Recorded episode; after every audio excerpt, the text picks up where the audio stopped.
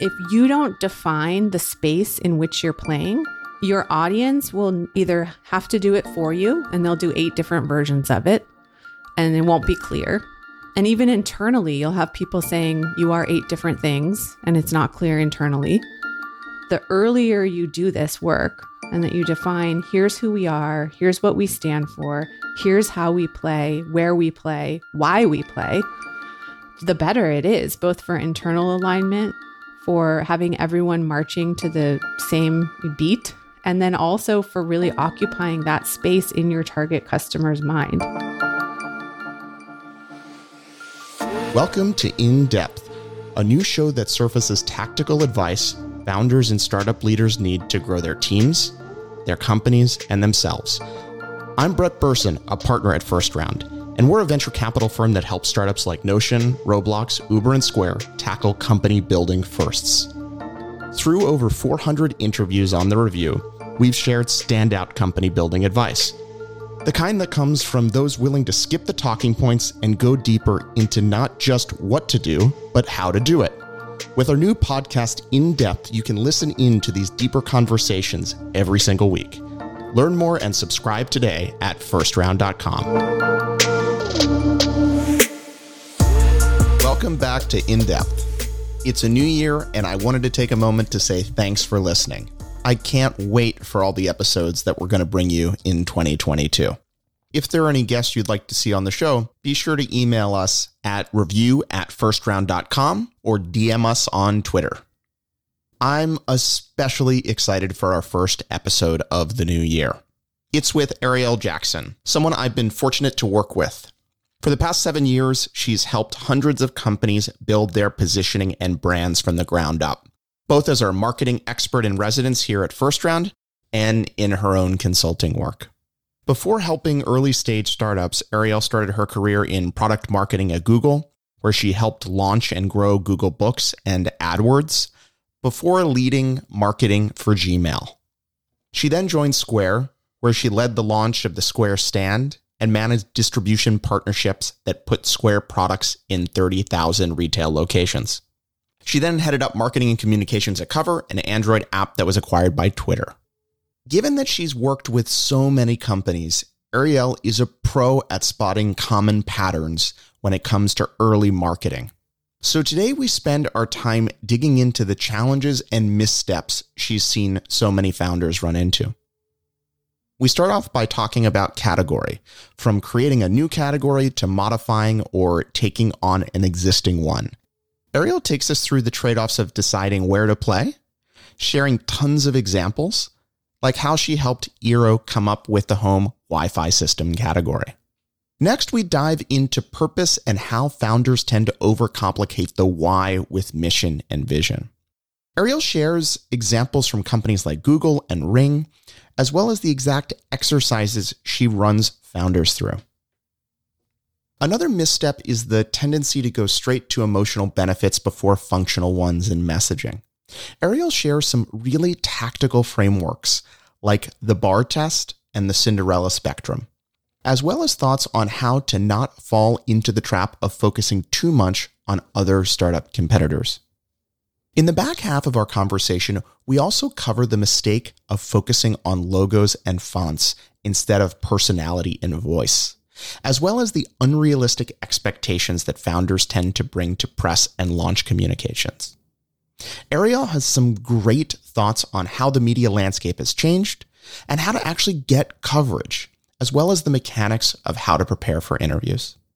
What I love about today's conversation is that Arielle shares so many specific examples, anecdotes, and frameworks. Everything that we believe makes for the best advice. If you've read any of her first round review articles before, you likely won't be surprised. They're among the most popular pieces we've published, and we've included the links in the show notes. It's a slightly longer episode than usual, and that's truly because there was too much tactical goodness to edit out. But I hope you'll agree it's worth a listen. Also, one final note before we get to the episode. If you're looking to learn more, Arielle has turned the brand strategy work she does at First Round into a cohort based course powered by Maven. The course runs in February and the applications close on January 28th. We'll put a link in the show notes in case you want to apply. And now, my conversation with Arielle. Well, thank you so much for joining us. Thanks for having me. So, we're going to spend our time together exploring a bunch of the different missteps that you've noticed in collaborating and supporting, at this point, probably hundreds of companies over the last decade as it relates to marketing and positioning. And so I thought we could start by exploring the challenges or missteps you see in the area of category creation. Sure.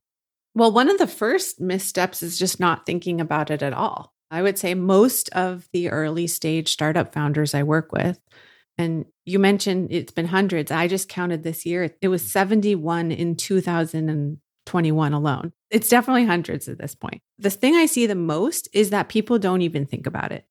They don't try to define which category they're playing in or like pick the arena, plant that in their target audience's mind. It's not a thoughtful process. It's not even a consideration. One of the things that we do at First Round and in my consulting work is really force founders to define which category they're playing in. And as soon as you bring up category selection to a founder, they almost always want to create a new category if you give them that as a choice. But considering the alternatives and making a thoughtful decision is really important. There's three choices. One is you can play in an existing category. I worked on Gmail early on, and one of the things we did is we decided to play in free webmail. At the time, it was Yahoo Mail and Hotmail or think about Amazon. They decided to play in retail bookseller.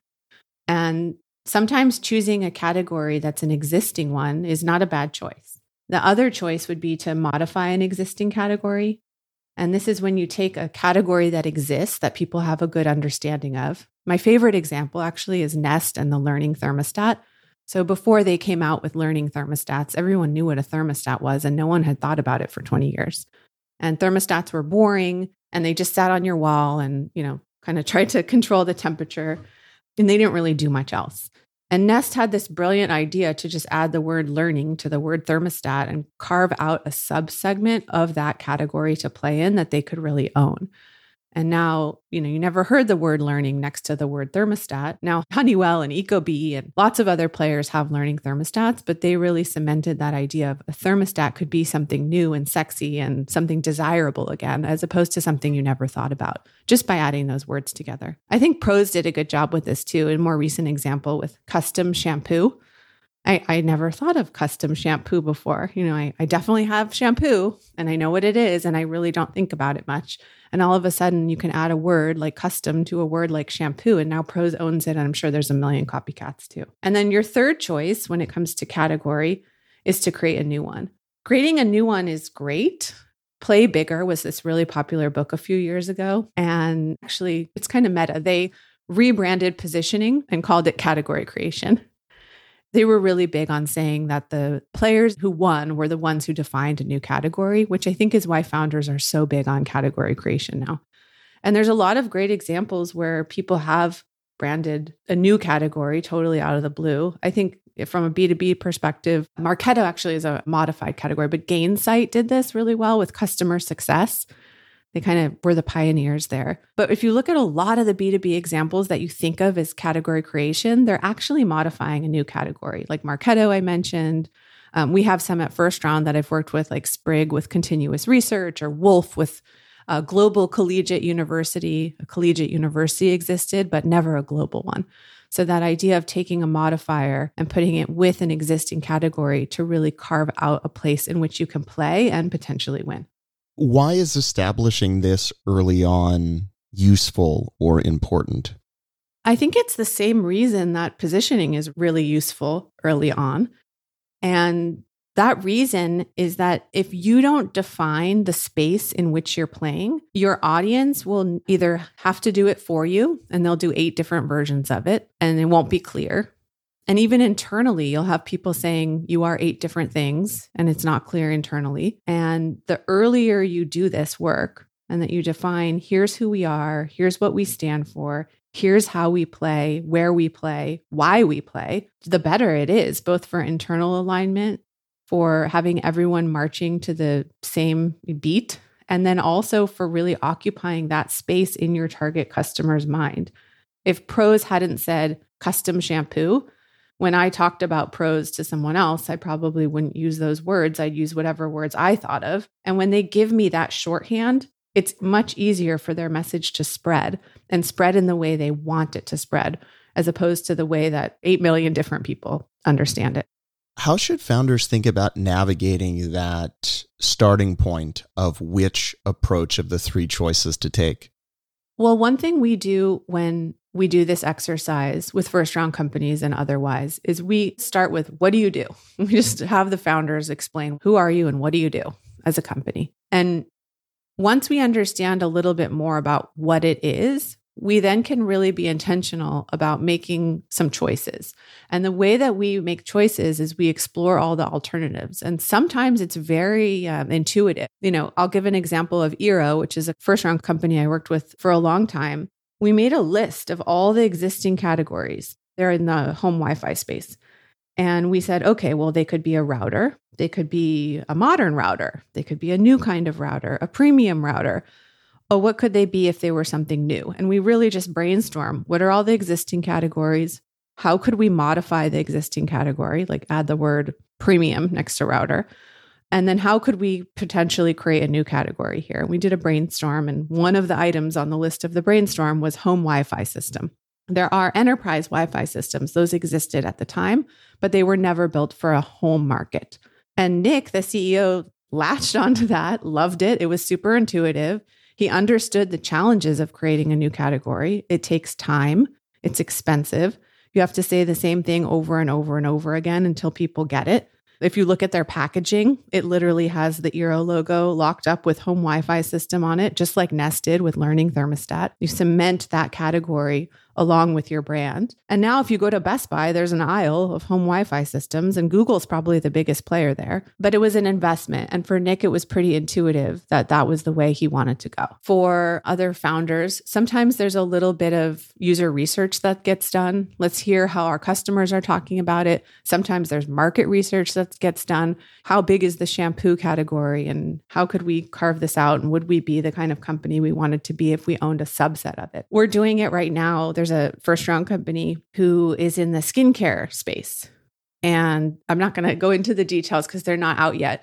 But we did a brainstorm there, and they, they actually worked with an agency who helped here too, and came up with this modifier to skincare that's just so good for them. And as soon as it was said, I had an eyes light up moment, and and so did a bunch of people working on this brand and we're going so far with them they're they're trademarking that term the modifier with the word skincare so that they can really go after this you know modification of the skincare category and own it.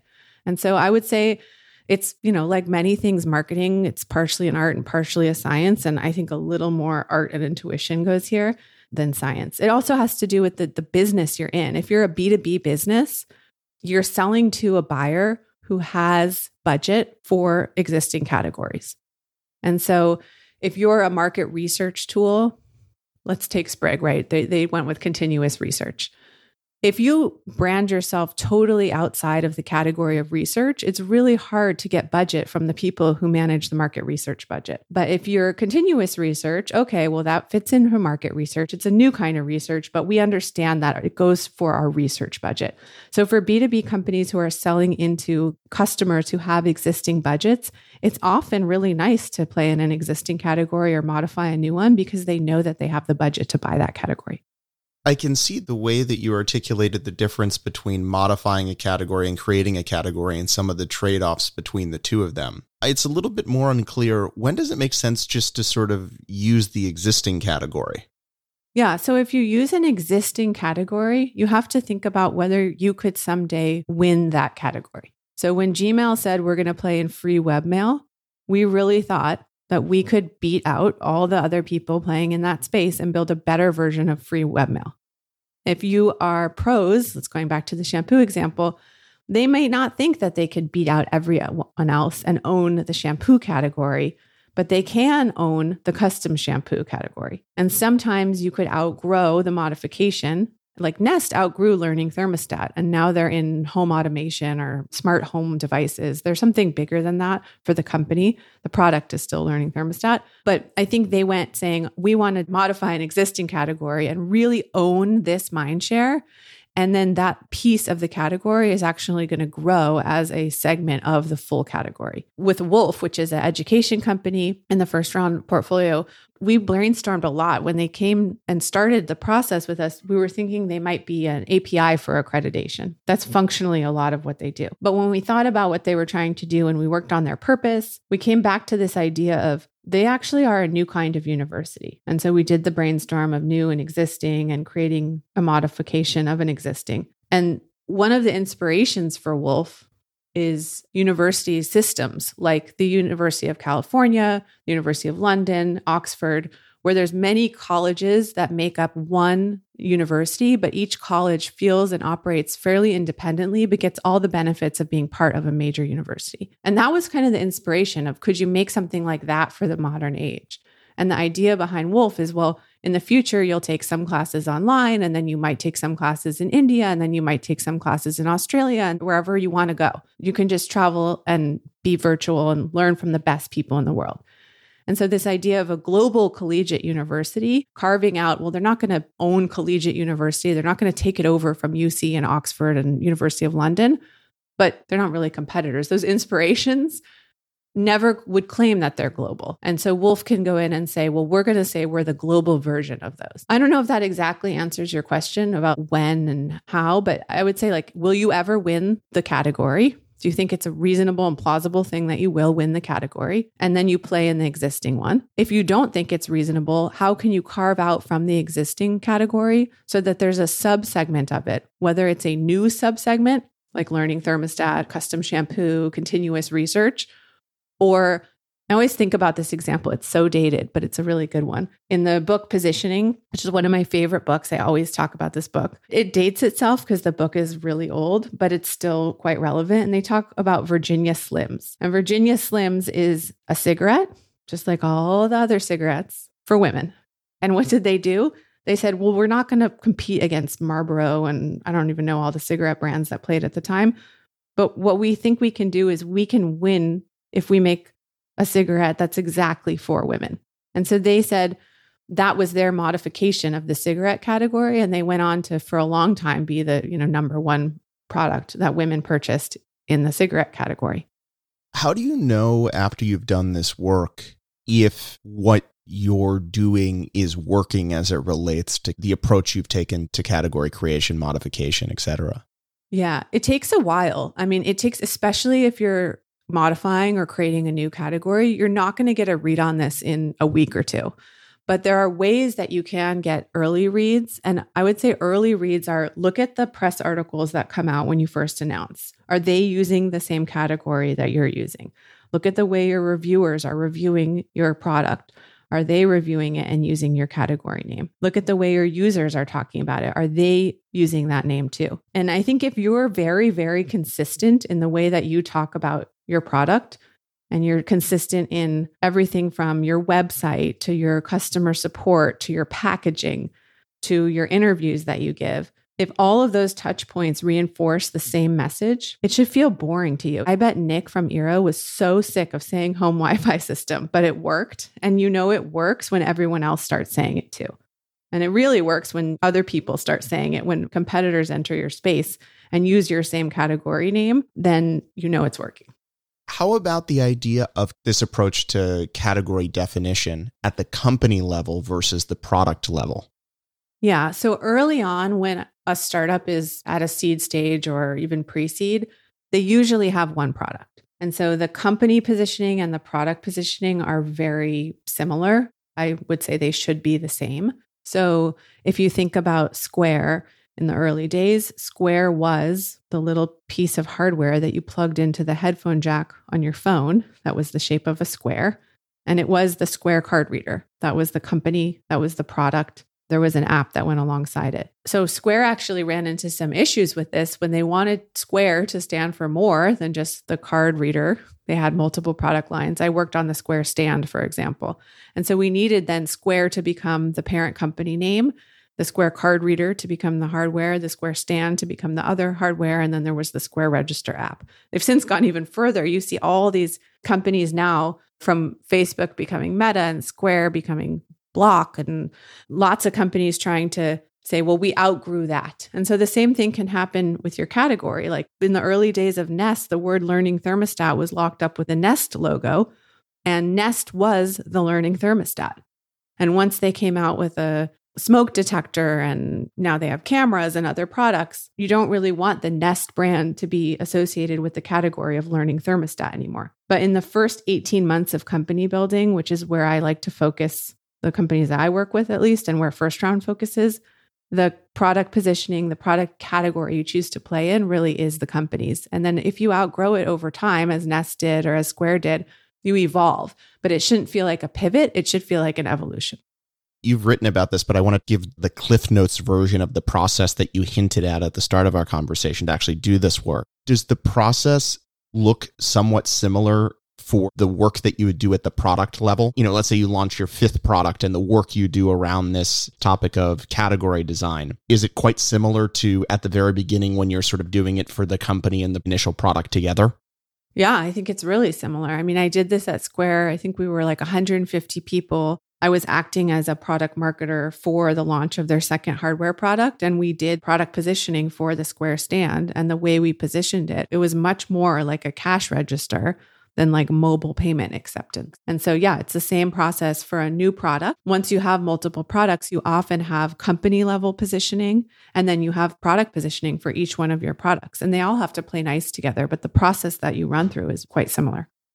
So, looping back to what I was just mentioning, you've shared some of your frameworks and ideas around how to actually do this work, but I was hoping you could give a quick summary and talk about it maybe in a company that you've worked with or kind of the end to end process. And a founder comes to you and says, Hey, I actually do want to take this seriously. What should this process look like to land on your overall positioning? Sure. So I've been using a pretty similar process for a number of years now, and actually just taught a course through Maven that was a way to do the work that I've been doing with first round companies one on one in more of a one to many system. And it was a very similar process. And the way that we ran through things in the course and the way that we run through things when I do engagements with first round companies, we always start with the company purpose. We start with why are you here and why should people care? And we define the company's purpose first. There's been a little bit of backlash onto purpose and like, does it really matter? And do people care? It really matters as far as rallying your internal employees, if nothing else. But I believe it matters for everything. And so no one wants to remember two to three things like a mission and a vision and a purpose. We really distill it to one statement and we make a single purpose statement that makes people want to root for you and helps you make company decisions. The second thing we do is product positioning. And product positioning is okay, so you're a company and you have this reason for being and it's well articulated. And now, well, what's the product that you have? What is the thing that's coming to market? So the purpose exists on a 10 year horizon and your product positioning exists more on like an 18 month horizon. So from the time usually you're a pre launched company till around the time that you would maybe be raising your series A. That's like roughly an 18 month period. These days it's it's probably even shorter than that, but that's the way I like to think about it. And this is what product do you have? What does it do? What category is it? Why should people care? Who who are you playing up against? Who's the bad guy? Who loses when you win? Sometimes the loser is not another competitor, another startup, but an old way of doing things. And then we talk about your differentiation. And your differentiation is what makes you unique that the competing alternative cannot claim. That also helps me believe the benefit. And then step three is defining the company's personality. And the personality is how you show up, particularly in written copy, but also informs visual identity and, and sort of the, the feeling you get from the company. If the company were a person, what would it be like? And it gets everyone writing in the same way and delivering a consistent look and feel and a consistent voice. And so those are like for me, that's the minimum viable brand strategy. And one thing we didn't touch on that much in, in the positioning section is we really focus on who are you for? And who you're for is, I like to think of it as like concentric circles of audience. So you have your TAM, your total addressable market. That's the biggest circle of people that you would ever really address. And then narrowing in from there so that each circle is contained in the larger one before it till we get to an individual model user. And that's really who we're speaking to with our communication. And then how do these different work streams then flow into this concept of category definition? Yeah, category definition is a part of positioning. So when we do positioning, one of the things that we work on, we work on your audience, we work on your benefit, your category, what you're up against, and how you're different. Those are sort of all the components that go into positioning. And so, category definition, I want you to be able to say company X is a Y that does Z. So, what the is the why? It's a noun, and you're playing in that noun just like Gmail played in free webmail, and Amazon played in retail bookseller, and Uber and Lyft played in ride sharing. Where are you playing? Give me a mental model for what I should think about when I think about your company. And one of the things that comes up a lot the first time I meet with founders, it usually takes them the half of the first meeting, so it's like 30 minutes to explain to me what the company does. And we would waste 30 minutes of a, a what could have been an hour long working session with me trying to understand what the company does. So now one of the things I do when I work with a company is I give them a worksheet and force them to answer the stuff in written language and then I can read it and come armed with the questions that I have about the company. So it forces you to write down what do you do in plain English. And we workshop off that worksheet. And in this sort of early work, figuring out things like how to articulate your purpose, is it about volume of ideas and you start with just the most expansive list possible and then it's a process of editing or or at a more detailed level in each one of these work streams what's sort of the ideal way for a team to go after them sure so taking purpose as an example, I have a framework for each of these things that I like to use because it's really hard just to be like, good luck, brainstorm your purpose, and you'll know when you get there. For purpose in particular, I didn't invent the framework, I borrowed it from Ogilvy.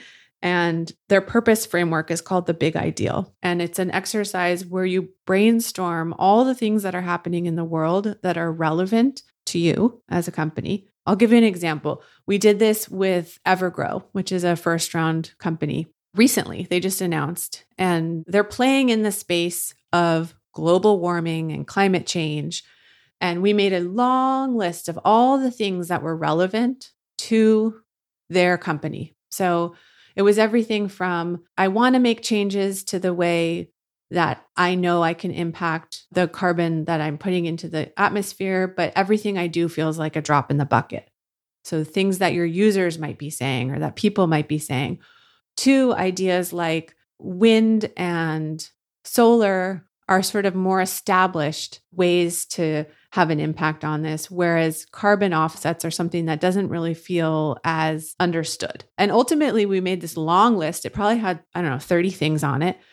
The one we chose for the cultural tension or the what's happening in the world today, the zeitgeist around the space they're playing, was climate doomism. And that idea captured it feels like anything I do isn't going to change the course of the destruction we're causing to our earth. It feels like everything I do is a drop in the bucket. Even if we made drastic changes at a policy level or a government level or a, technology level, we're still fucked.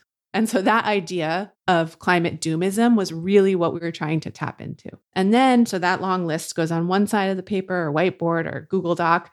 And on the other side is your brand's best self. So when you do everything you say you're going to do, what does it look like? And so we came up again with a list of 25 or 30 ideas. This is, you know, we, this was a brainstorm over Zoom with the founders, but it's great on a whiteboard, post its, however you like to brainstorm. And that side of the page had like, oh, well, we're going to slow the warming of our planet, or we're going to fund projects that discover new ways of capturing carbon. Uh, and so we had all these different ways of saying it. And ultimately, we got to one that said, we're going to fund every project that removes CO2 from the atmosphere. And that sounded like, oh, okay. We, uh, we all had that eyes light up moment. And it was so on the left hand side was climate doomism, on the right hand side was this idea of funding every project that removed CO2 from the atmosphere. And then at the intersection of those two ideas, we try to finish this statement. For Evergrow, the world would be a better place if this is all Ogilvy's framework. They did it for Dove was a great example where they came up with this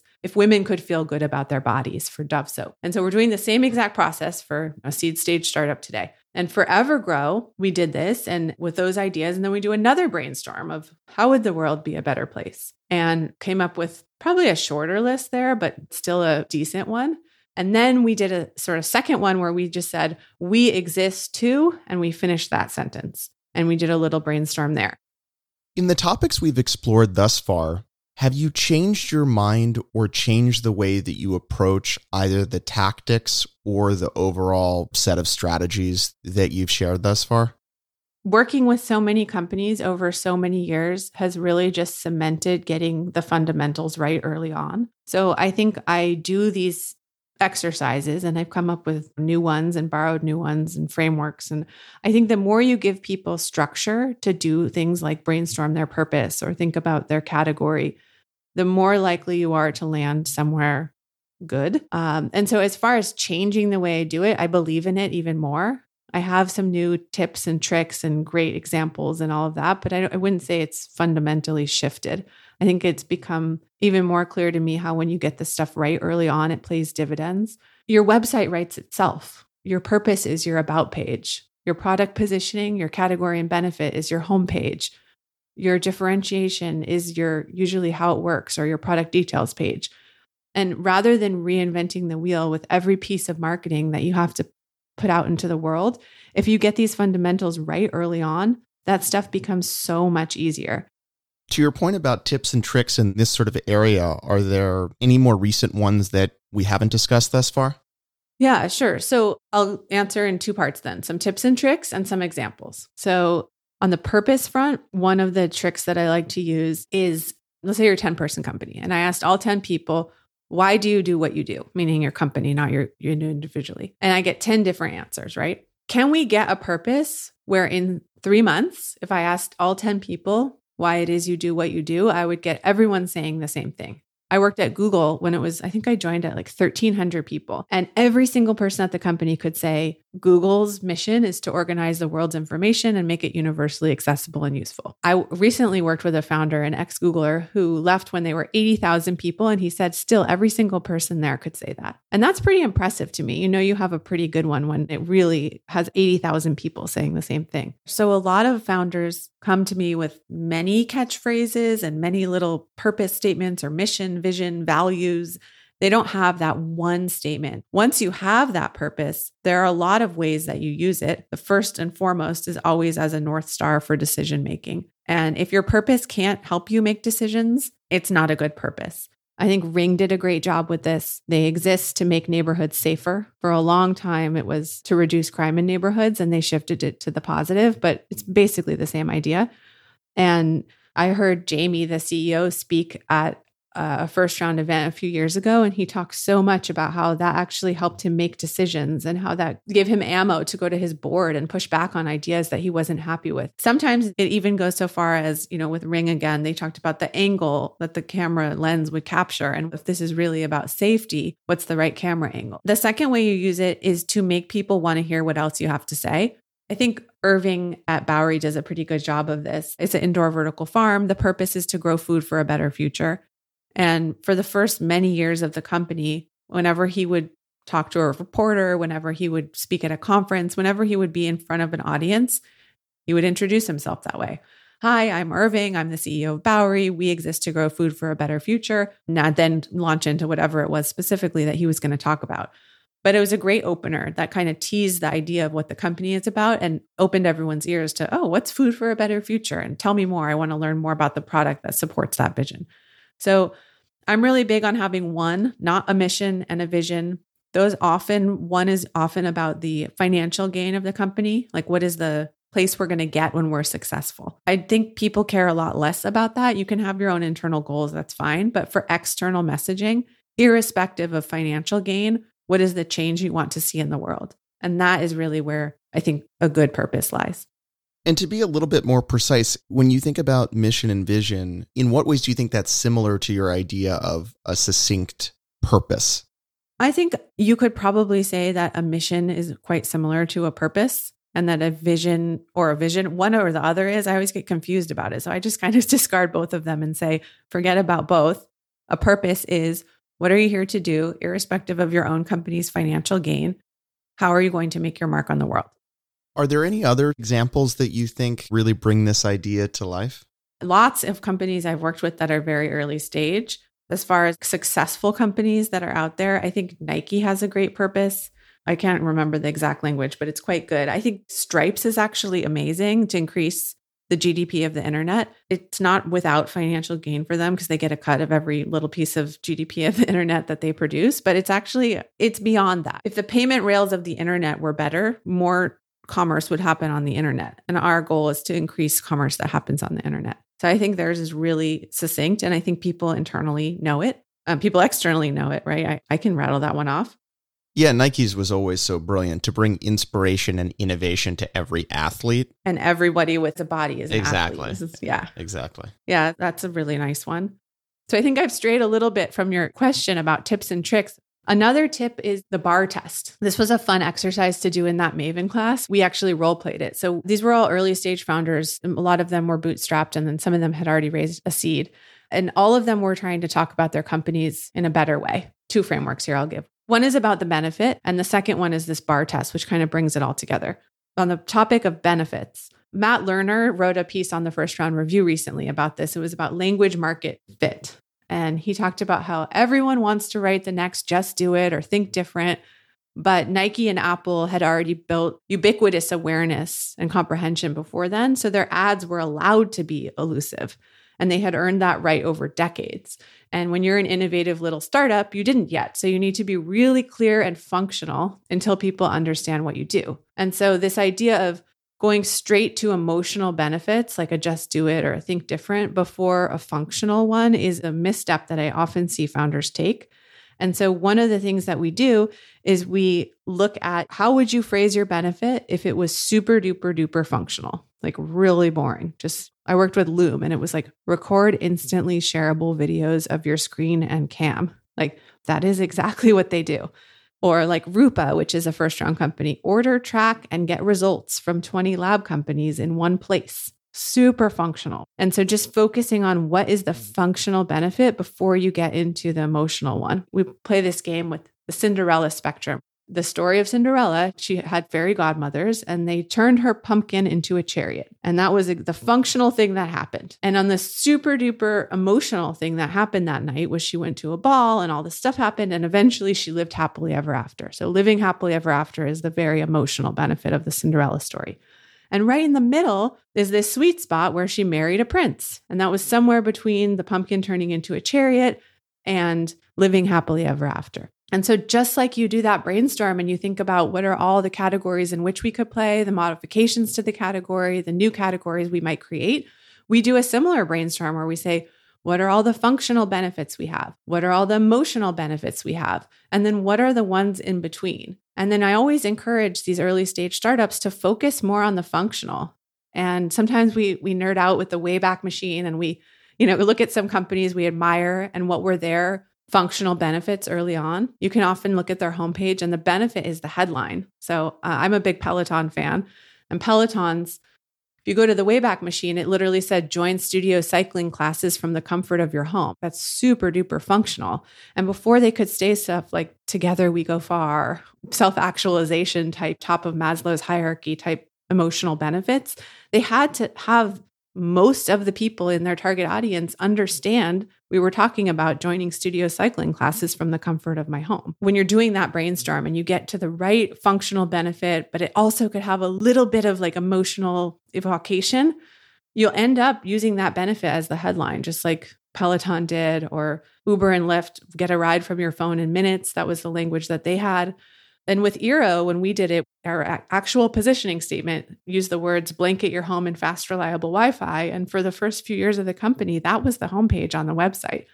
That word blanket kind of got to a little bit of the emotional, but really functionally, it was saying get your home covered in good Wi Fi. And that was the benefit. And that was what we put on the headline. But going back to other frameworks to use, we love to use that Cinderella spectrum. I love to use that with founders. And then the bar test is kind of a putting it all together. And so we do this role playing game where we say, okay, you're one happy user who's using your product and you're going to get a drink with your friend who's also in that same target audience and you're going to tell me about this new product. And so I'll give a super technical example. KubeCost, which is another first round company, super technical company. What would one happy user say to another? Well, I use KubeCost and it helped me monitor and reduce my Kubernetes spend. Okay, that makes sense. And then you can get into, well, how is it different? So the bar test is what was one happy user tell another, and that's your benefit. What were you doing before? That's your competing alternative. And then how is it different? The way we play this in the bar test is oh, hey, I've been meaning to tell you about X, which is the company name. It's this new Y, that Z. It's this new category that has this benefit. And then the other person, the uninitiated user, has to ask, oh, cool, tell me more. Oh, really? How? And then the second thing you say is, well, before we were blah, blah, blah, blah, blah. There's your competing alternative. And this new product, blah, blah, blah, blah, blah. And that's the differentiator. And if it can't be said out loud, it's not done. It needs to be written in a way where people would actually have that conversation. And that was really fun in the Maven class to actually watch people doing this, like drop into the breakout rooms and hear people saying it and look at the way they change their language just to really make it more human and the way people talk the more you can speak in plain English, the more likely you are for your messaging to be repeated by your audience, which is ultimately the goal. You're trying to give your potential future users a way to talk about you and a way to spread your words. And if your message uses words like enabling and leveraging, people don't say that. And so you're, you're not going to have a mismatch between the way that your users talk and the way that you are showing up in the world in sort of the second bucket of errors around going straight to emotional benefit before functional ones, how do you know if you're ready to try to take a crack at something that is more emotional after you've been hammering functional benefits for some period of time? So I don't think there's like a hard and fast rule about this. I think it depends on your audience and depends on are you in a new category? Are you playing in an existing? It depends a lot on a number of factors. But one of the things that this is kind of like a back of the napkin, you know, type framework, but it takes until you have 15% awareness to be understood, meaning to have gone mainstream. And I'm not saying general population awareness, I'm saying awareness within your target market. And once you hit that, you're free to do more. You're free to expand beyond telling people join studio cycling classes from the comfort of your home and start going up the ladder of benefits into more of the emotional. And so I, I, think tracking your awareness in your target audience, understanding how much market share do you have. And once you're at a place where you're like, okay, our audience knows we exist. For Uber and Lyft, who I did not work with, when they were brand new, they had to say, get a ride from your phone in minutes because people didn't know what ride sharing was. They were creating a new category. Once the concept of ride sharing had gone kind of mainstream, they actually diverged and were able to go further up that Cinderella spectrum into more of the emotional territory.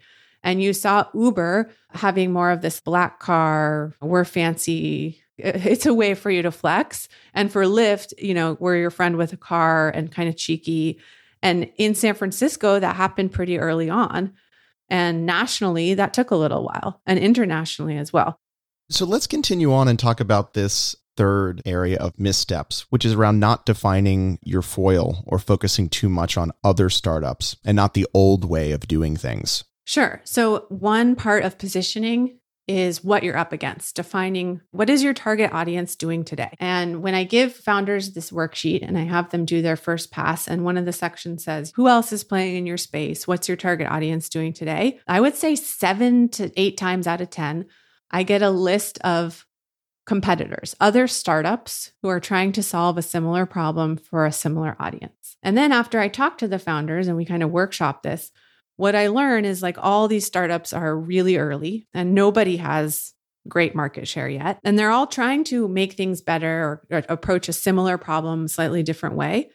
But really, if you ask them, what is your audience doing today? It's not another one of those startups. It's really the old way of doing things or the status quo. I'll give a couple examples. So there's a company in the first round community called Ascend, and they're an insurance technology company. And when you got the list from the founders of who else is playing in the space, it was like other startups. And then one thing on their list said, oh, or paper checks and manual reconciliation. And what they do is they make it really easy for people who sell insurance to take in payments and then make sure all the money goes to the right place. So whether you're a broker and you have to pay the carrier, or whether you're a carrier and you have to pay the broker, and it's a pretty complicated there's um, rev share for the distributor and then you know the carrier gets the premium and maybe the the end user wants to be on a payment plan. So the the money movement's fairly complicated and they make basically an api that makes that all happen automatically. And what they're up against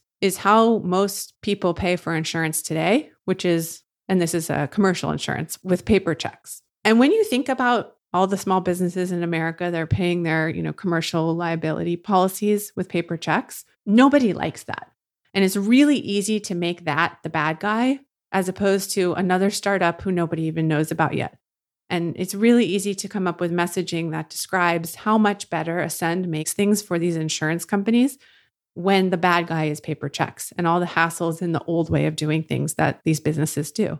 And a similar example, back to paper, I worked on Google Calendar a long time ago, and we were about to launch Google Calendar. This was like 2007 ish. At the time, most people at Google were using iCal or Outlook or some other digital calendar, but most people in the world were using Filofaxes. And so when we came out with Google Calendar, rather than position it against like the small market share that these other tech solutions had, we really tried to position it against paper calendars, those, you know, giant ones you had hanging in kitchen. Or, you know, I had a Filofax. So that was a way to say, well, there's a better way of doing things. And we're talking to most people who are doing this on paper today. We had another company, Composer, which is a first round company that launched recently. They're in the fintech space. And what they allow you to do is create a portfolio of hedge fund like strategies so that you can invest your money in a way that's more like a hedge fund and less like stock picking. Today, their audience, which is kind of sophisticated retail investors, people who approach investing from more of a systematic way than a, you know, I'm going to pick these three stocks because I happen to like these three companies the way that they were doing this, they were struggling with Excel and not being able to learn Python in order to automate their trading strategies. And so when we were able to say, well, Composer is a new kind of trading platform that lets you create a portfolio of hedge fund like strategies. And unlike struggling with Excel and Python, it has all these benefits. But really, it was about the old way of doing things. Or Mirror, another first round company, when they launched, what they were up against it wasn't another startup in the fitness space. What they were up against was trying to push yourself on your own. And this is a fitness company. So think about it that way. Just like, what would your target user be doing today? What are they actually doing today? Not who else is playing in your space. What are the other five startups that you might want to track from a competitive perspective? It's still important to track them, you want to know what they're doing and what they're saying. But when you're messaging, I feel like founders over index on tracking competitors who are other startups and under index on the behavior that they're actually replacing that old way of doing things. Switching gears slightly, are there specific learnings or approaches that you've seen most successful for technical founders doing this work? Or are there maybe traps or patterns that technical founders tend to have versus other types of founders when they're trying to do this work at their companies? I've worked with a number of technical companies, whether it's like a dev tool or some infrastructure project. I would say that the frameworks and the process we use is very much the same. And if you can't explain your product to me, a non-technical person, I took, you know, one CS class in college and it was not for me, but I have enough understanding that if you can't explain it to me, it's not explained well enough yet. I work a lot with this guy, Ed, who is our PR expert in residence at First Round. And he always talks about when we're prepping founders for press, explain it to me like I'm a bored teenager, a bored but smart teenager. And so, one trap that both B2B and technical founders fall into is, oh, well, you won't understand it because, you know, you're not an engineer. This is, this messaging is good. You just don't get it. And maybe sometimes they're right, but I would say more often than that, if a bored but smart teenager can't understand what you're doing, you haven't explained it well enough. And that idea of, you know, we talked about jargon, like the words enables and leverages and all of those words. The same is true in a technical product. You want to be able to explain it without relying on the jargon of the industry. KubeCost was an example of this. It took me a little while to understand what Kubernetes is and but after like an hour I can kind of get it. And then I have to be able to understand, you know, well what does their product do? And yes, you need some level of language that is deeper and speaks to somebody who's really an expert in your model customer who might be an expert in the space.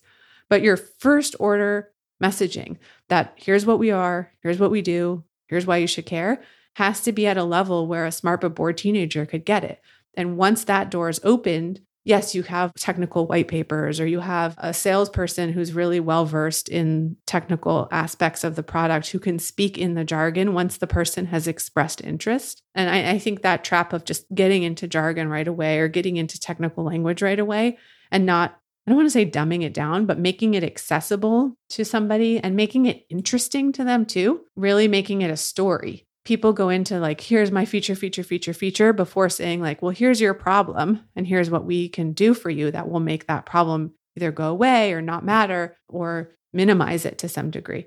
So, really starting with, in even for a technical product, like, what's the problem? What's the problem? And how does your audience address this problem today? And in some cases, it's a problem they may not even realize they have. And you have to remind them of the problem. But for a lot of products, it comes down to like, what is the problem? How do you solve it better than what they're doing today? You just hit on kind of an interesting idea, which is doing this work around a product where the customer knows they have this problem versus figuring out how to educate them that they do, in fact, have this problem. And then you're the ideal solution. Are there tweaks or lessons learned around positioning a product when the problem is clear and you don't need to educate someone versus bringing them along the journey and helping them understand that they actually do have a problem? Yeah. If the problem is acute and people are looking for a solution to solve their problem, you've probably heard this like, are you an Advil or a vitamin? Like, if you're an Advil, my head is hurting and you're telling me you'll reduce the pain in my head, I will pay to reduce the problem that's acute and I'm suffering. But if the problem is like not quite a vitamin, like a vitamin is like, you don't even really have a problem, but it would be good for you if you took this. But imagine a problem where it was like, it's in between an Advil and a vitamin. It's like a kind of thing that's annoying me, but I've learned to live with it. And I'm kind of resigned to the fact that I have this problem. I had a knee injury playing high school sports, not very well, but, and I kind of just learned to live with the fact that like I can't really jump higher. And that's just something that I've resigned and learned to live with. I'm not taking Advil for knee pain every day, but it's just an inconvenience in my life that I will never have a high jump. And if all of a sudden there was a product that would make me jump higher, if you reminded me of the fact that, oh, isn't it kind of a bummer that like you can't really jump very high? You you've brought up that pain in a way that it can start feeling more acute, even if it's something I've learned to live with. So there's lots of examples here. Eero did this really well with like, we all kind of learned to live with the fact that our Wi Fi cut in and out. And they had messaging that was pretty cute at one point that talked about wouldn't you be mad if the other utilities that you run your home on, like water and electricity, went out as much as your Wi Fi did? Oh, yeah, that's true. Like my water and my electricity, it's a big deal when those go out. But I learned to live with the fact that my Wi Fi goes in and out every day. So there are ways you can remind people of the problem and kind of bring it up for them, tell that story so that the problem feels like I need a solution, even if I was resigned to living with the problem prior to you reminding me. When you think about the problem or the benefit, how do you think about trying to tie it back to something economic versus in a efficiency, a pain point, an annoyance? Does that come up?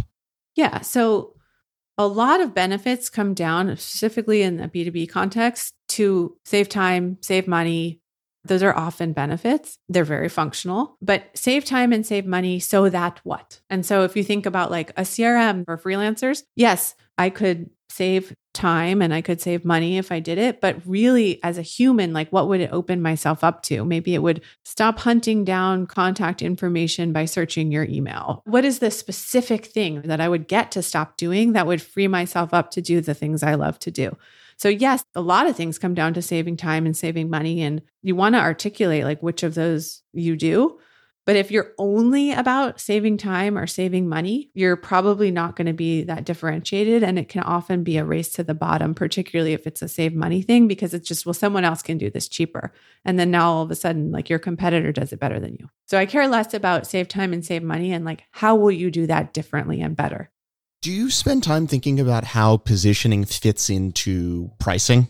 Sometimes, well, it depends. Okay, so if you're a B2B company and your pricing is kind of like still to be figured out, meaning you're going to launch, you have some sense of pricing, but sometimes we even launch companies without a price, right? Like you're launching a freemium version of your product. And right now it's just the freemium one, but you've announced that someday you'll have a pro version pricing isn't really core to positioning, at least for those first 18 months. But if you are going to be a premium product and your brand personality is not the approachable, but more of the aspirational, and then all of a sudden you come out with like discount pricing, those things don't go together. You have to have some sense of your pricing, but I wouldn't say we're very, very detailed in the pricing work when we do positioning. It's more like is this expensive or is this not?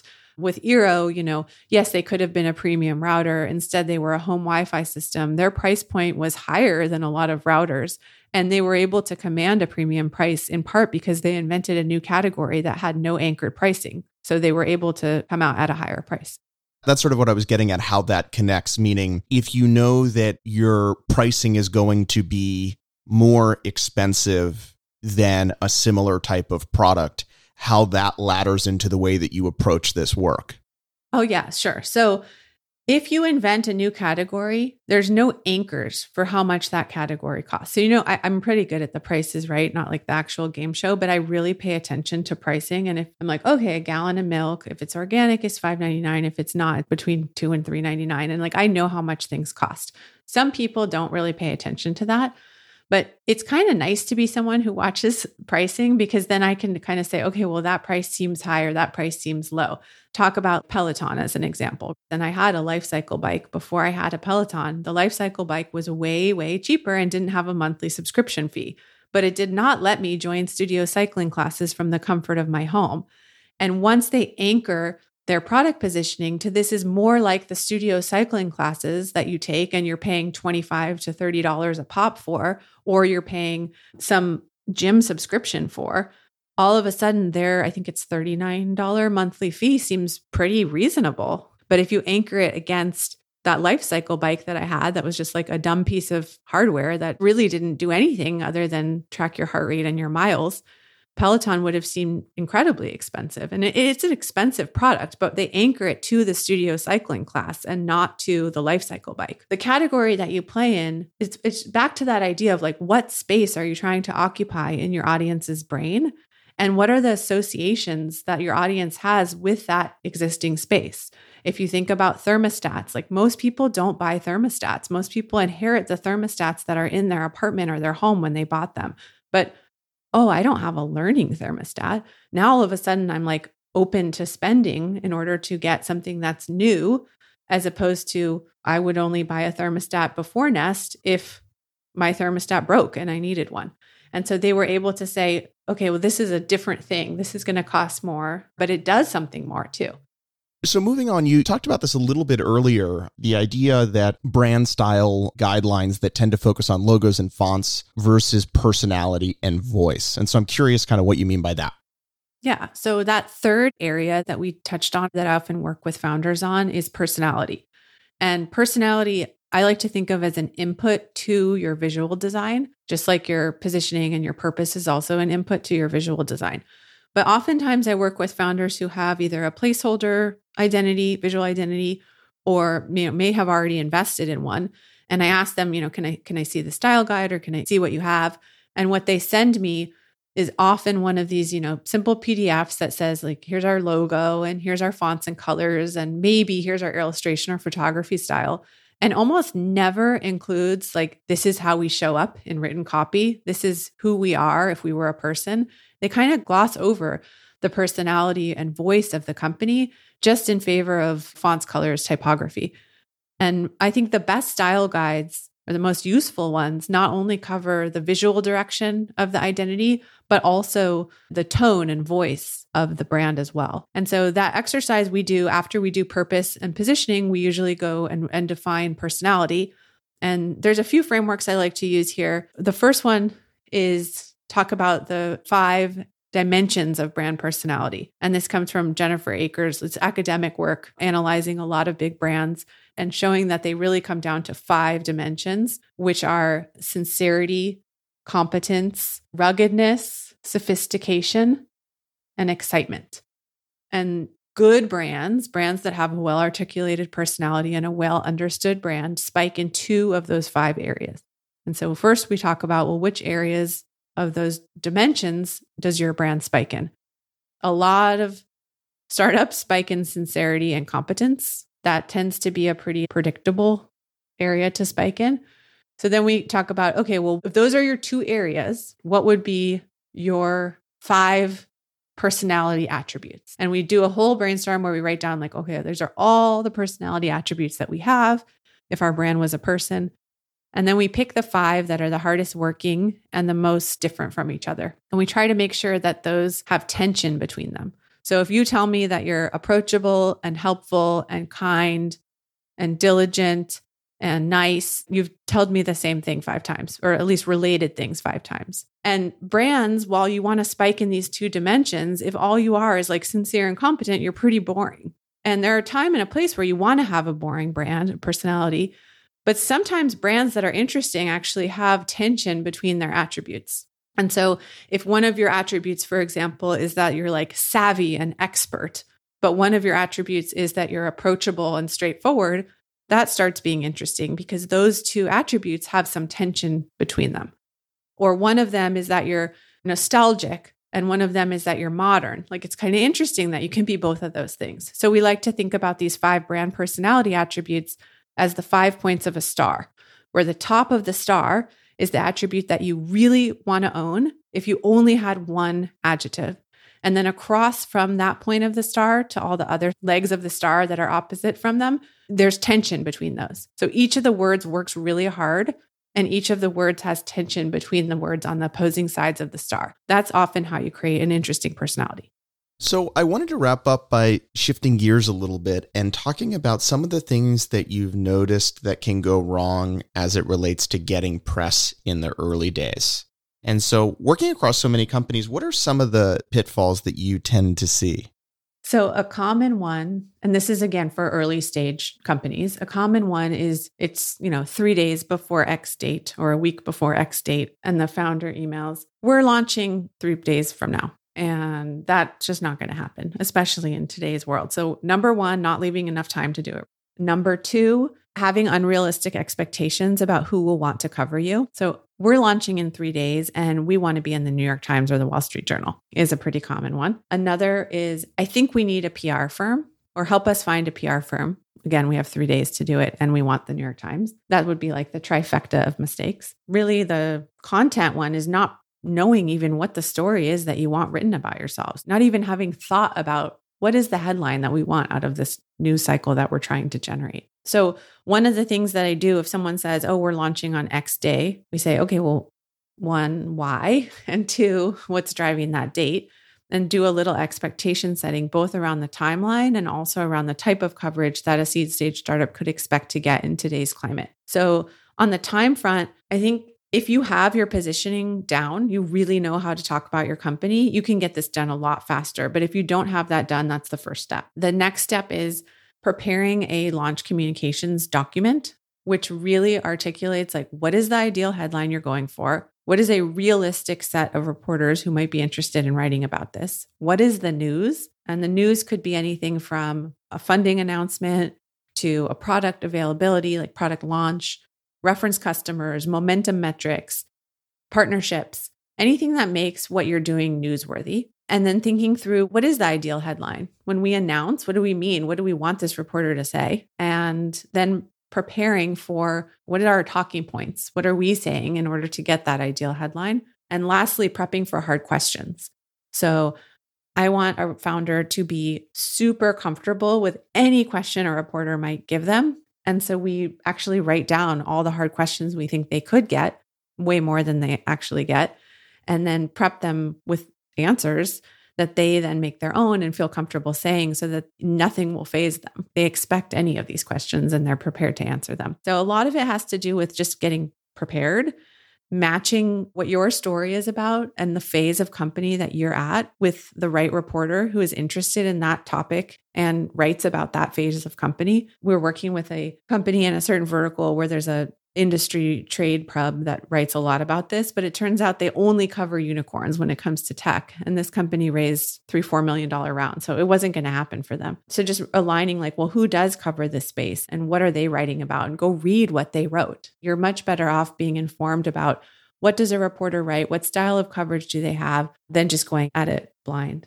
We do practice interviews too, like a really brief media training. We don't do a full blown media training. I mean, I've done the style of media training where you get recorded in front of a camera and then you have to watch yourself. And it's terrible, but very effective to have to watch yourself give a talk on camera. But what we do is Ed, our PR expert in residence, who used to be a reporter, and I do a really brief one hour media training session with every founder who hasn't had any media training so that they feel prepared to answer whatever is going to be thrown at them. And at the point that we do that, we've already prepared that document that I told you about. And the founder has already, I always say, like, sleep with this under your pillow, like, literally print it out and you will learn it through osmosis, but really internalize what's in that document and made it their own. Then we do the practice interview. Ideally, we already know the reporter that we're targeting. It's usually an exclusive at the seed stage. And then Ed can actually, he knows most of these reporters. So he can actually come at it as the hardest version of that reporter so that the founder knows the types of questions they might ask and their style and is really prepared for a harder version of what they will get in real life. And they lean on that FAQ that we prep. We ask them to prep for questions like how much did you raise and at what valuation and from whom? And we're prepared to answer is this founder answering their valuation question or how do they not answer the question but answer the rest of the question and do it in a way that isn't offensive to the reporter? It feels like one of the big shifts that's happened in call it the last five or seven years that you've been both working on marketing and kind of this intersection with launch and PR is that the press has changed pretty dramatically, both in the sense that when 2009 or 10, you raised $3 million and there's a number of people that were interested in writing about that. And also, as, as a business grows over time, there were more outlets which have been consolidated.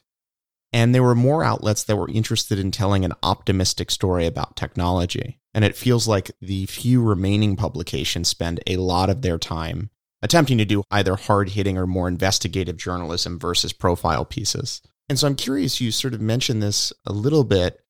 But given the change, the lack of interest in X interesting new company launches with $3 million, what are the other tactics or, or advice that you give to founders? And is just the role of the press less important? Or in some ways, do you think it's more important now?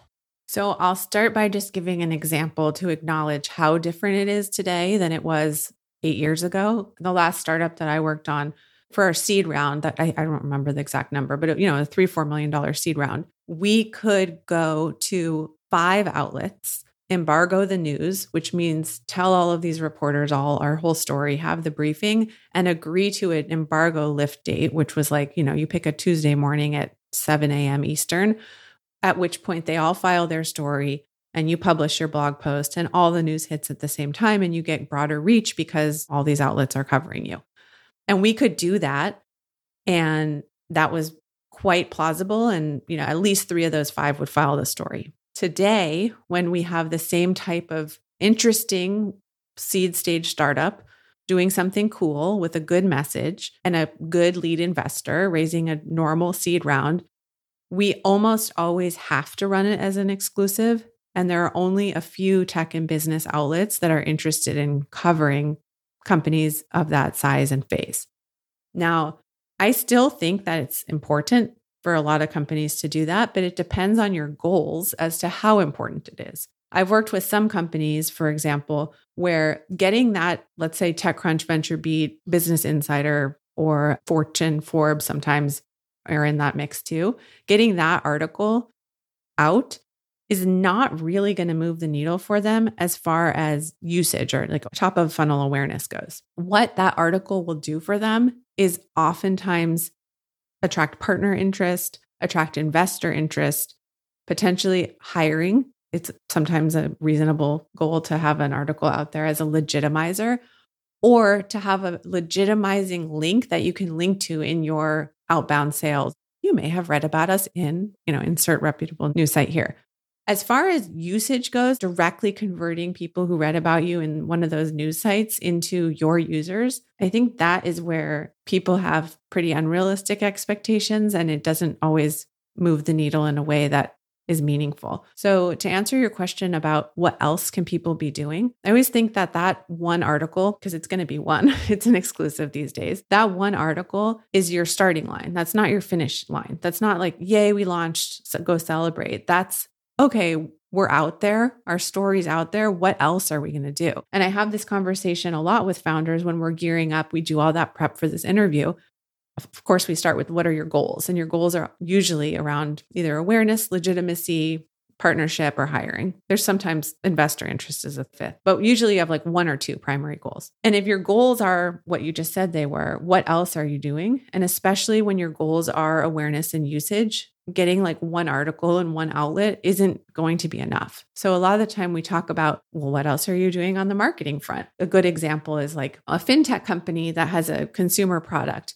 are you going to all the subreddits and posting and really participating there and doing more of the like grassroots style awareness building? Are you going on the podcast and then being a guest? Are you advertising? Do you have a paid marketing budget? Are you doing referrals with your current customers? What is your marketing plan beyond your one article that announces your funding? I still think it's important. It, it's a good milestone internally for the team. It's a good thing to have as a legitimizer, but it's your starting line, not your finish line. And on your point about getting that first article and the importance in these times of doing an exclusive versus trying to get multiple outlets, can you talk in a little bit more detail if a founder is trying to do sort of a more DIY style announcement, a little playbook that they should consider executing? Yeah. So, one of the things that you touched on a little while ago was this idea of the press isn't out there writing glorious articles about technology companies anymore. And that's definitely true. I remember um, working on Gmail in like 2007, 2008. And we would literally, the headline from like a reputable reporter who was lovely wrote about Gmail was like the title, I think it was Wired. It said, the best email you could ever have. And like it was just an expose about like how awesome Gmail was. And you don't really see articles with those kinds of flattering headlines as much anymore. I think my friend Aaron Zamost, who was the VP of comms at Square, he wrote this really good article many years ago. And it was about this clock model of news cycles and how everyone starts off as like the darling new kid on the block who the press is willing to write glorious articles about. That's when the clock starts. And then you go through the clock turning on you. And eventually you're going through this trough of despair where you're just getting beaten down by the press. And then you go through this enlightenment phase. And he articulates it way better than that. But check out that article for what happens to companies in a news cycle. If you think of all of tech and the arc of the clock that we're on in tech, tech was for many years kind of in that glory phase of the new kid on the block. And now we're a little bit more in the trough of despair phase where people start feeling about tech a little bit how they feel about banking many years ago. Oh, it's those tech guys. Oh, it's those bankers. You didn't hear that 10, 15 years ago. You're fighting against that. There are still outlets and reporters, and Ed knows them better than I do, who do want to write about cool, interesting technology that's having meaningful impact on the world or has the potential to.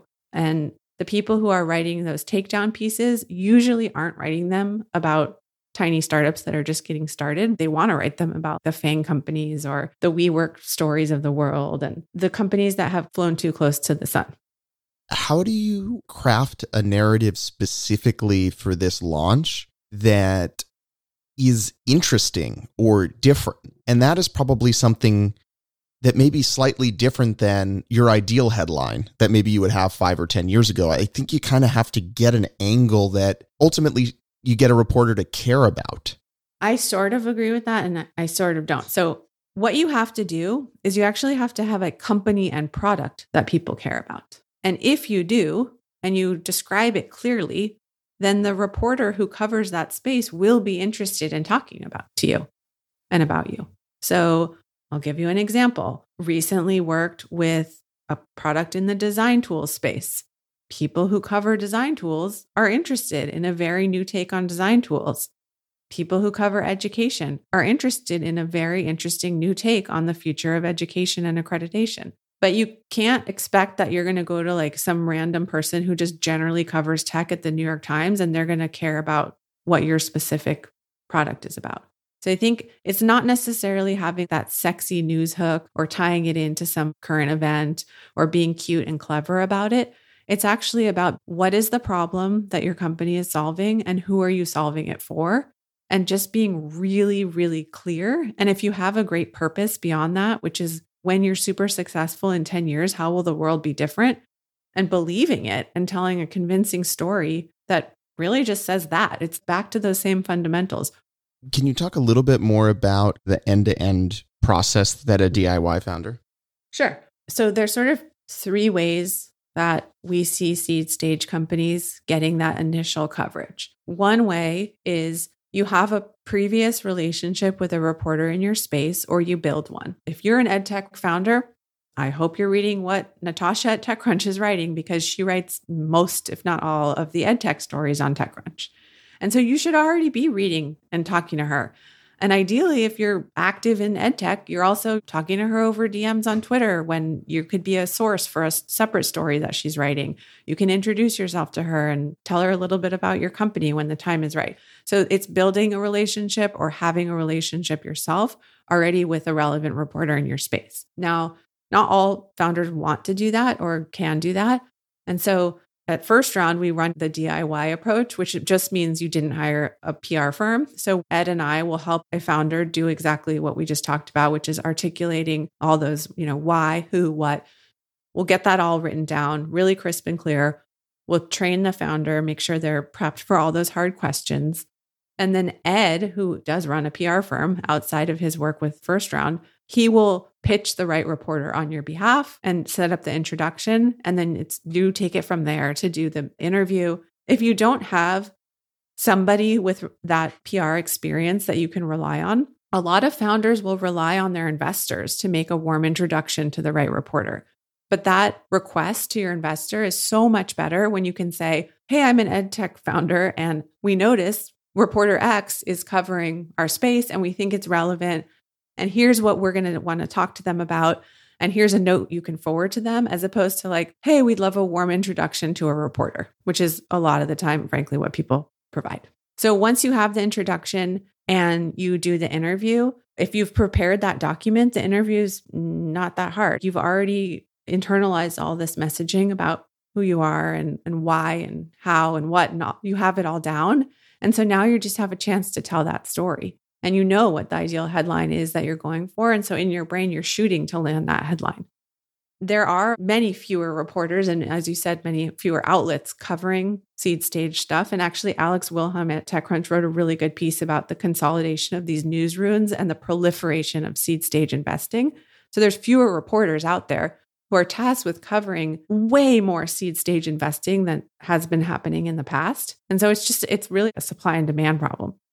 You touched on this a little bit, but how do you advise founders navigate the actual conversation? And I think sort of one thing I've noticed is that if you haven't done a lot of media training, you tend to over rotate on trying to directly answer the question of the reporter versus continuing to go back to what am I trying to achieve in this conversation? And so I'm curious, is there any other guidance that you would give a founder who's sitting down with a reporter tomorrow in terms of how to physically manage that conversation? Yeah, well, if it's tomorrow, I hope they already have a great document that prepares them. But if they didn't, I would say write down what's the background point? What's the world that you are playing in and the problem that exists in the world today? State your problem statement. That's the first one. So you have a background point. Then you get a key message. If you can only say one thing, what is that key message? What are you trying to do? It usually is something very closely tied to your category and benefit. Then you get some supporting messages. So you have somewhere between three and five supporting messages that support that key message. So if nothing else, there you just have your narrative. It's a background point, a key message, and three to five points that support it. And everyone should go into any interview with that. The next step how do you bridge back to your talking points and all of that? So I think what you're touching on is this idea of I think you always should answer the reporter's question. I don't think dodging questions is a very good practice. I think answering the question and then bridging back to what it is that where you want to take the conversation is actually a better way to approach that. We had one founder recently. He was a first time tech founder. He had started other businesses in the past, like very successful businesses, but they weren't tech type businesses. And he had been trained by a media trainer for a previous role in which he was a spokesperson. And that media trainer had told him, just answer, like if the question is, how many users do you have? Just answer with hundreds. And if they ask you a yes or no question, just say yes or no. Don't go on because they're going to try to stump you. They're going to try to, it's got you. Just answer the question. And I don't think that's right either. This should feel like a conversation.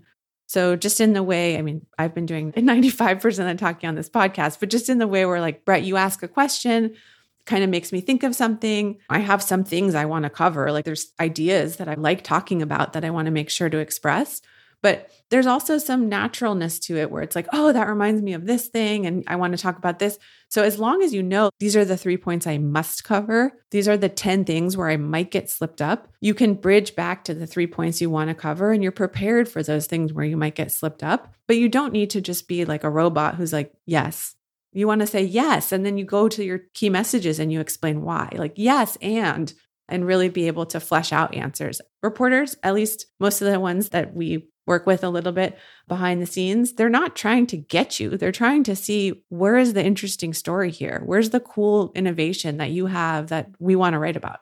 Are there specific areas, sort of tricky questions that you see come up more frequently and maybe is there any perspective you have? So one that jumps to mind for me is getting you to talk about competitors particularly in a negative way.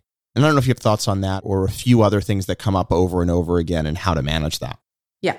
So we had talked about in your positioning you want to identify your foil. What is the competing alternative that your target customer is doing today if I'm a reporter and I cover fintech, I'm going to know about all the startups that came before you that tried to do something similar to what you're doing or adjacent to you. But if really what you're up against is like paper checks or some old way of doing things, when you get asked about a competitor, you know it's not really about that competitor, it's about the old way of doing things. So, as much as possible, you want to reframe the conversation around a competitor if this is true that you're actually up against the old way of doing things to be like, yes, so and so competitor X and us are both trying to solve the problem of paper checks or however your old way of doing things is. Here's how we're different. And you don't really want to talk about them. You want to talk about how you're great and how you're different and what makes you unique and how you're going to be better than the old way of doing things. You don't need to put words into their mouth or really give them a lot of airtime. You shouldn't be talking about your competitors in these interviews. You should be talking about how you're different and how you're better. So, maybe to wrap up, you hinted at a couple of these things, but what are your favorite books or resources on all the different topics that we've covered? Where have you found a lot of inspiration? Or maybe you think of a typical first round founder who's doing all this for the first time. What are sort of the resources or places you'd point them? So, I mentioned that really old school one with the Virginia Slims example. It's called Positioning the Battle for Your Mind. It's a quick read, it's almost like a booklet, it's like 140 pages or something like that that's a great read. I highly recommend that. There's a few other books that also are adjacently about positioning, like that book that's Play Bigger, where they repositioned positioning as category creation. I think that's a good read. I don't agree with everything in there, but I think it's a fun read. I'm reading a book right now that I'm kind of obsessed with. It's called Alchemy The Dark Art and Curious Science of Creating Magic in Brands, Business, and Life. It sits at the intersection of marketing, psychology, behavioral economics and evolutionary biology. And that's my jam. Uh, I, I studied human biology in college. I got a master's in psychology. I'm a marketer. It's like all of my favorite things in one. Another great book, actually, um, Dan Ariely's book, I'm blanking on the name right now. Predictably Irrational? Yes, that's another great read. I highly recommend that one. These are kind of like, they're not going to help you position your company. They're going to get you thinking in a new way about how people make decisions. I think if you really want like a guide on how to do some of this work, probably that book positioning is the closest. And then we wrote some articles on the first round review that give kind of the tactics of what I run founders through, just really basic frameworks and exercises that you can follow along. There's two articles that I'm thinking of on the first round review at least. Awesome. And we will put those in the show notes. Well, thank you so much for spending this time. This was awesome. Thanks, Arielle. Yeah. Thanks, Brett.